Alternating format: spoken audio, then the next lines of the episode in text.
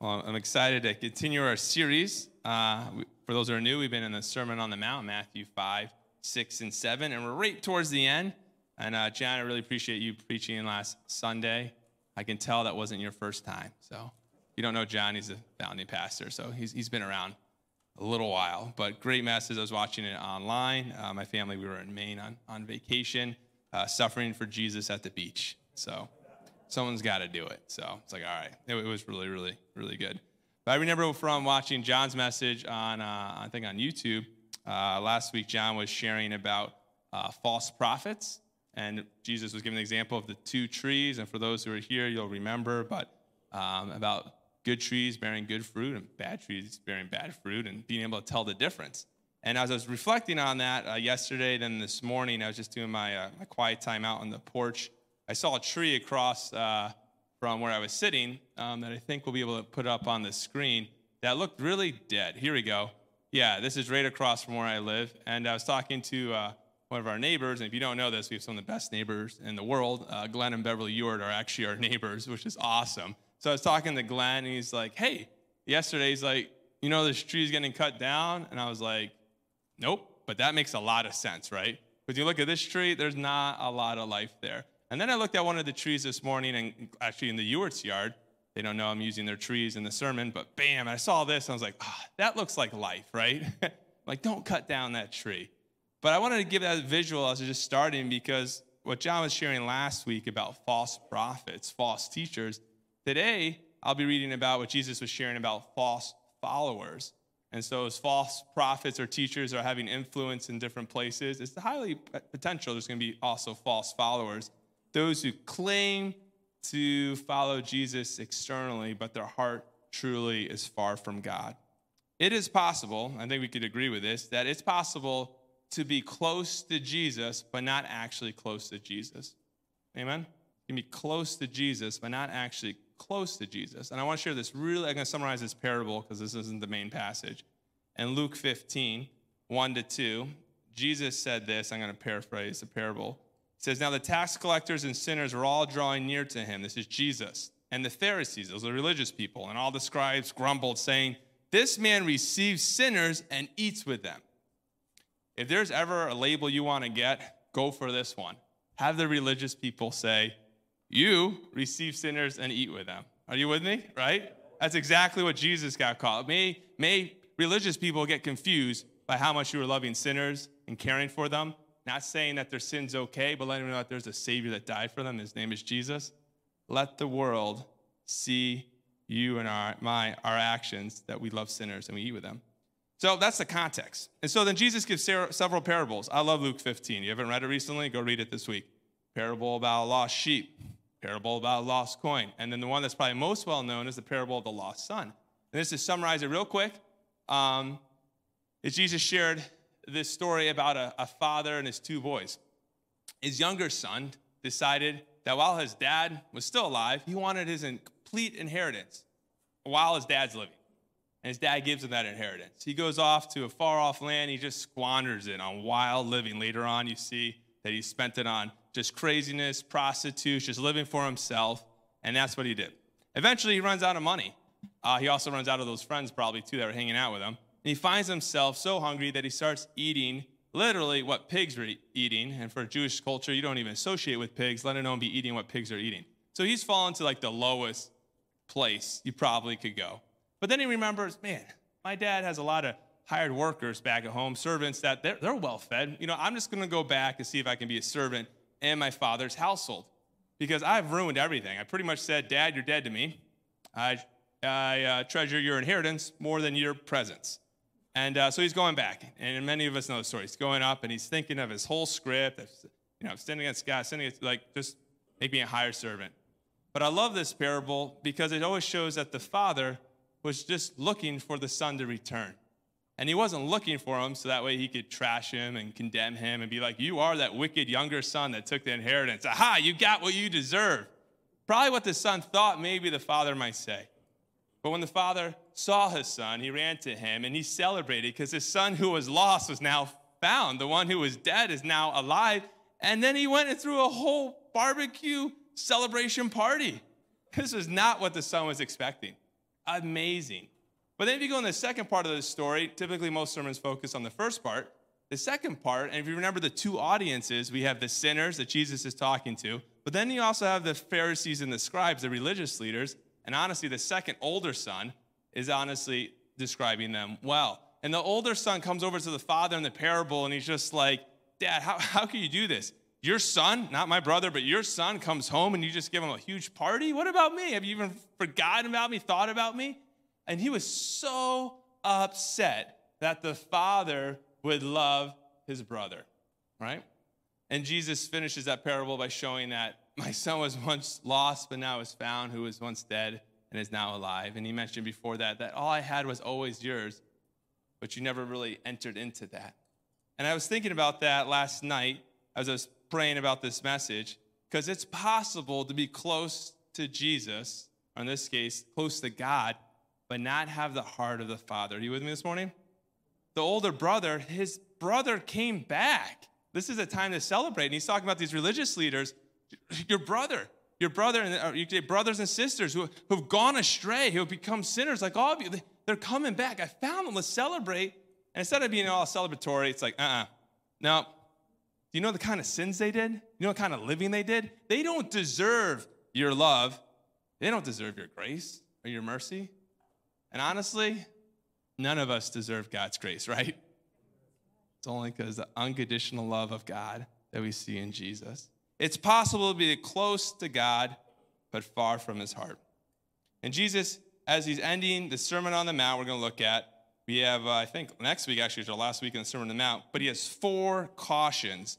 Uh, two weeks ago, I was talking about the two ways. One way that's really easy, it's like a highway, leads to destruction. And there's also a narrow way that leads to life, and very few find it. And then John mentioned last week about the two trees, talking about false prophets. Today, we're talking about two claims. Next week is two builders, but they're cautions. And they're things that we want to take seriously because Jesus is bringing this as a reality that could even impact us today. So, we're talking about false followers who claim to follow Jesus. We don't want to be that. At least I don't want to be that. Matthew 7, 21 to 23, it's just a couple verses, but let's check it out today. This is Jesus talking. It says, Not everyone who says to me, Lord, Lord, will enter the kingdom of heaven, but the one who does the will of my Father who is in heaven. On that day, that's referring to like the judgment day, but on that day, many will say to me, Lord, Lord, did we not prophesy in your name, cast out demons in your name, and do many mighty works in your name. And you'll be surprised, maybe. I was surprised at what Jesus said to this. In 23, he says, And then I will declare to them, I never knew you. Depart from me, you workers of lawlessness. I showed those pictures up front at the beginning, uh, the trees and the false prophets from last week. It's possible, and Jesus is making it, it's possible to follow Jesus in a superficial way, right? in a way of like, ah, I see what that person's doing. I'm just going to copy it. It's not because I have a relationship with Jesus or I'm following him directly. I'm just doing things that other people are doing, or maybe even copying things that Jesus said, but I'm not doing it from the overflow. Like John 15, if you abide in Christ and Christ abides in you, you'll bear much fruit. That's an overflow. I want to make very clear on the, just as we're looking at this, we are not saved by good works. Amen. I'm just going to say that up front because if you're hearing this and this caution, you might think, oh man, if we're going to go to judgment one day and Jesus is judging me and I'm not doing the things of the will of the Father, you might walk away thinking, I got to do more good things. Otherwise, I'm getting kicked out of heaven. Now, we're saved, we're saved by grace. And Jesus is making this point in the Sermon on the Mount that he's come not to abolish the law and the prophets, as we saw in Matthew 5, but to completely fulfill them, and that we should feel, and as listeners, completely inadequate for ever having the righteousness that Jesus is asking for apart from Christ. And so Jesus is giving this caution. There's false prophets last week, now there's false followers. Those who would want to say, Lord, Lord. I was looking up in the commentaries. There's kind of two different directions most commentaries go. One is looking at the word Lord and a more just like teaching, human, like a human level, like teaching, or and other uh, gospels might use the word rabbi, like, hey, teacher, teacher, like lightly. But others have also said, hey, this could be also like the post resurrection kind of like future coming of like, wow, you are Lord, Lord. We sang it this morning, right? Holy, holy, holy is the Lord God Almighty. In heaven, they worship Jesus, the angels do 24 7, all the time. So, Lord, Lord, you know, you could have two different ways of maybe looking at this. But the idea here is that there's this lip service going on, whether it's with a low level version of Lord or high level, that's kind of like, I'm just hoping on that judgment day, I can just say the right things. Lord, Lord, right? Or teacher, teacher, uh, savior, rabbi, whatever. As if that's some kind of like get into heaven, right? Card for free. If I say the right words, I can just get in there. Not because my life is made new, I've been saved by grace, I have new life in Jesus, just gonna say the right words. Uh, Jesus is not happy with this. He's like saying, Not everyone who says to me, Lord, Lord, will enter the kingdom of heaven. It's not just a lip service game to Jesus, but the one who does the will of my Father who is in heaven. Jesus is not looking for confessing disciples, but obedient disciples. Amen? It's easy to say, oh, yeah, I do this or say that or whatever. These looking ones are obedient, not to just do whatever they want so somehow they think they can trick God into heaven, but those who do the will of my Father who is in heaven. It is so important for us, or those who are following after Jesus, to spend time with our Heavenly Father every day. Amen? In prayer. How else, uh, this whole sermon series is called Kingdom Come. How else can we see the kingdom come, God's will be done on earth as it is in heaven, if we're not spending time with our Father in heaven? And scripture says that Jesus only did what he saw the Father doing in heaven. And we can't just come up with that on our own unless we're spending time with our Father who's in heaven in prayer. And then we are obedient to what our Father shows us. Examples of those who are close to Jesus, but not close to Jesus. Unfortunately, this one person gets a lot of focus because he was one of the 12. Uh, the 12 disciples that were following Jesus, they're just like regular fishermen, tax collectors. There's nothing really actually that special about them, except that Jesus chose them. But you might remember one of the followers, his name is Judas, right? Judas was like the treasurer, the accountant of like Jesus' ministry, and yet he was corrupt. He would take money off the top of offering and gifts, and he would take it for himself. Even so much so that when Jesus went out to betray, or Judas went out to betray Jesus, all the other disciples thought he was just going to give money to the poor. He was faking everyone, right? Even the other disciples were like three years of doing life with this guy, and he's fooling people. Like he get false prophets, he can get false followers. But Jesus knew the whole time what, what Judas was up to, and yet he still loved him. Even on the night as he was getting closer to being betrayed, when he washed his disciples' feet, he washed all of them, even Judas. Judas is an example of someone being close to Jesus, but with a heart far from Jesus. He traded Jesus for 30 silver pieces. And as we know from a bigger perspective, God chose to die on the cross Judas wasn't greater than God, but he was walking in that obedience Jesus was. And Judas, unfortunately, was the one who treasured money more than God. It's possible to honor God with our lips, but our hearts are far from God. Matthew 15, 1 to 9 says this about the religious Pharisees and scribes who were very bent on making their traditions commandments. It says, Then Pharisees and scribes came to Jesus from Jerusalem and said, Why do your disciples break the tradition of the elders? for they do not wash their hands when they eat. He answered them, And why do you break the commandments of God for the sake of your tradition? Ouch. Ouch. For God commanded, Honor your father and your mother, and whoever reviles father or mother must surely die. But you say, If anyone tells his father or his mother, What would you have gained from me is given to God, he need not honor his father. So for the sake of your tradition, you had made void the word of God. Woo! You hypocrites! Well did Isaiah prophesy of you when he said, This people honors me with their lips, right? But their heart is far from me. In vain do they worship me, teaching as doctrines the commandments of men. That's pretty strong language, right? Wow. Their lips honor, but their heart is far from God. God is after our hearts, not just our lip service, right? He wants our hearts. And from our heart, our heart is in Proverbs like a wellspring of life. That's where everything comes. If God has your heart and is giving you new life through Jesus Christ, spiritually being reborn, there is an overflow that's beautiful that God's prepared for us for good works to walk into. So his message isn't like anti good works, it's just that good works by themselves doesn't relate to actually having a real relationship with Jesus. Are you with me this morning? Essentially, it's relationship versus religion. Religion is work based, and relationship is all based on grace. It's an overflow. Jesus gives examples or shares about those who are actually doing some pretty cool stuff, I would think. Um, verse 22 uh, Did we not prophesy in your name? Did we not cast out demons in your name? Do many mighty works in your name? So here's these, these folks that are doing things in the name of Jesus, but obviously Jesus knows the heart. They're not truly following after him. And there's examples of this in Scripture. Mark 9 38, John said to him, Teacher, we saw someone casting out demons in your name, and we tried to stop him because he was not following us. One of the examples I was looking at. Acts 19, uh, verses 11 to 20. And God was doing extraordinary miracles by the hands of Paul, so that even handkerchiefs or aprons that had touched his skin were carried away to the sick, and their diseases left them, and the evil spirits came out of them. Then some of the itinerant Jewish exorcists overtook, overtook to invoke the name of the Lord Jesus over all those who had evil spirits, saying, I adjure you by the Jesus whom Paul proclaims. Seven sons of a Jewish high priest named Sceva, maybe? I'm not sure. We're doing this. But the evil spirits answered them Jesus, I know and Paul I recognize, but who are you? And the men in whom was the evil spirit leaped on him, mastered all of them, that's all seven, and overpowered them, so that they fled out of the house naked and wounded. And this became known to all the residents of Ephesus, both Jews and Greeks, and fear fell upon them all. And the name of the Lord Jesus was extolled.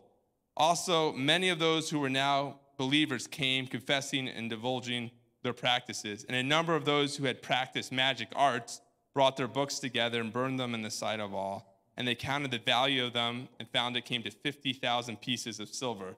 So the word of the Lord continued to increase and prevail mightily. wow. There's some crazy stuff that happens in Scripture, right?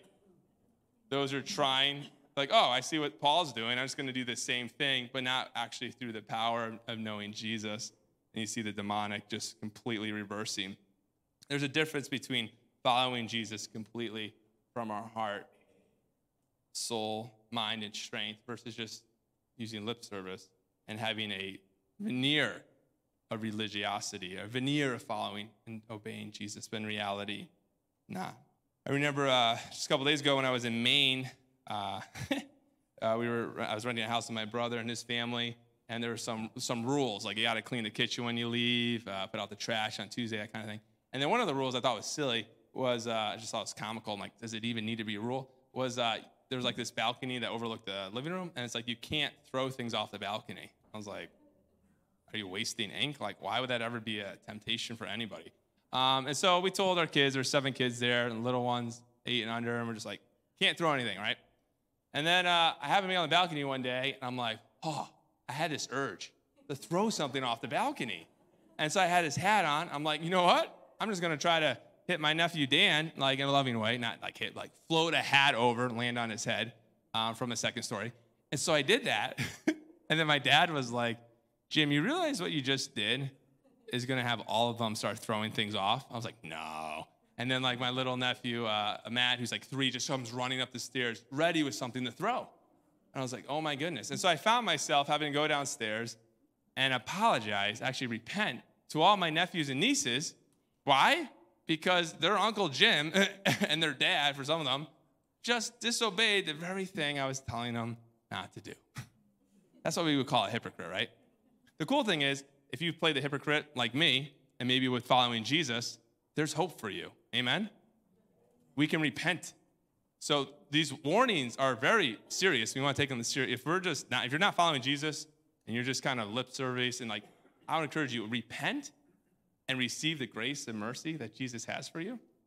Um, it, and you can have it today. Amen?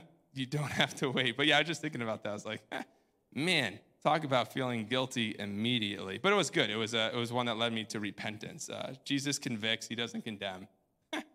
we want to be like more like Jesus. So we want to honor God with our lips, our actions, but coming from our heart. John 14, 15 says this. It says, if you love me, and it's really neat, Marianne, the verse that you read this morning for the reflective reading, um, loving and commandments. But John 14, 15 says, If you love me, you will keep my commandments.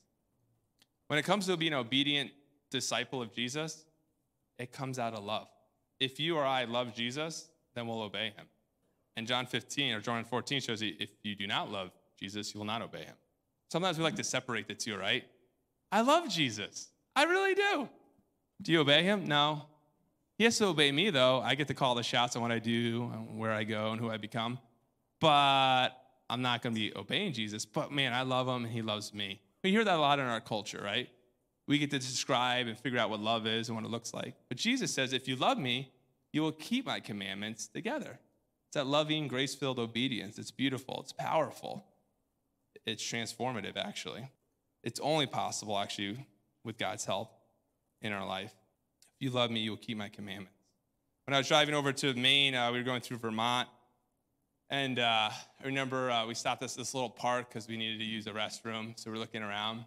And uh, uh, kids were just playing outside. And uh, I was really tired. Driving with kids is, was, was really great. It's also exhausting. And so I was just kind of like, let's load up the kids again, Crystal. Let's get them back. We got to still keep driving. And, and Crystal mentioned to me that, that our kids actually had seen some people who were in the park, there's like a really big fountain, like drinking water out of like this like fountain. It wasn't meant for drinking water. It's like one of the ones you throw pennies in and that kind of stuff. Um, and Crystal's like, I think those people need water. And I was like, meh, you know, I was just like, I want to go. you know, like we all got problems, right? I need to get a couple more hours in. And Crystal's like, I really think you need to go give those people some water. So I'm like, you know what? Uh, yeah, I want to be obedient. Caring for the poor, is that scriptural? Amen? Right? Those in need, right? I notice that a lot of times needs, uh, opportunities to bless people are not usually on my calendar. They're usually spontaneous interruptions that the Holy Spirit sets up. So my kids noticed it, and they told Crystal, and Crystal told me. And so I got two water bottles. We had them in the car already, a lot of water bottles. I ran on over. Turns out the two people were homeless, and uh, I was like, "Hey, uh, would you, could you have some? Would you like some water?" And they're like, "Oh, we'd love some water." And I felt like the Lord prompted me, um, is there any way I could be praying for you? Jesus always met, you know, both physical and spiritual needs. And so I was like, any way I could be praying for you? And uh, one of the lady, uh, was a couple, but the lady's like, actually, I just got re-diagnosed with cancer last week. And uh, yeah, I could really use prayer for that. And uh, it was such a really cool God moment because if I was just doing the normal religious thing, it would have been like, well, this is on vacation. I don't do ministry here, right? Isn't that on Sunday? or at a youth group or a small group. But uh, if we're being led by Jesus and being obedient to Him because we love Him, there's gonna be opportunities all over the place. And so the lady's like, "Yeah, I love prayer," and like God just gave me, I don't know, I felt like a just the Holy Spirit's giving me like just a lot of faith to pray for her. And I was just praying. Uh, I have no clue what's going to happen, but I'm believing the Lord actually did a miracle in her life. Um, but I was just praying. Uh, her name's Janet. But I was like, Janet, uh, I'm believing that God's going to heal you completely. And when he does, I want you to know the person that healed you, whose name is Jesus. Um, and so I was just praying for her in a park uh, after giving her some water. And I don't do this anyway to be like, oh, look what I've done, because honestly, I didn't even want to do this initially. But I was so thankful for my kids and my wife for being sensitive to a God moment where we had there was an obedient option. I could obey, or I could choose not to.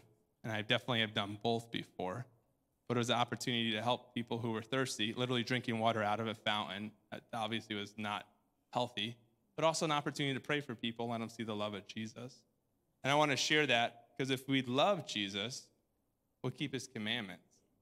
And if we love Jesus, we'll obey him when he has opportunities that come up that don't align with our calendar. Amen?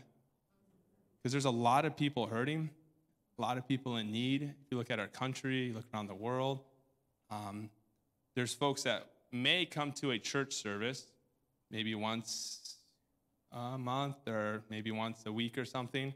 There's a lot of people that'll never come into a church building. But I just want to give us a strong encouragement as we're going out this week to be open that the Lord might use you, and don't get lost in certain giftings or styles of people, just to have compassion.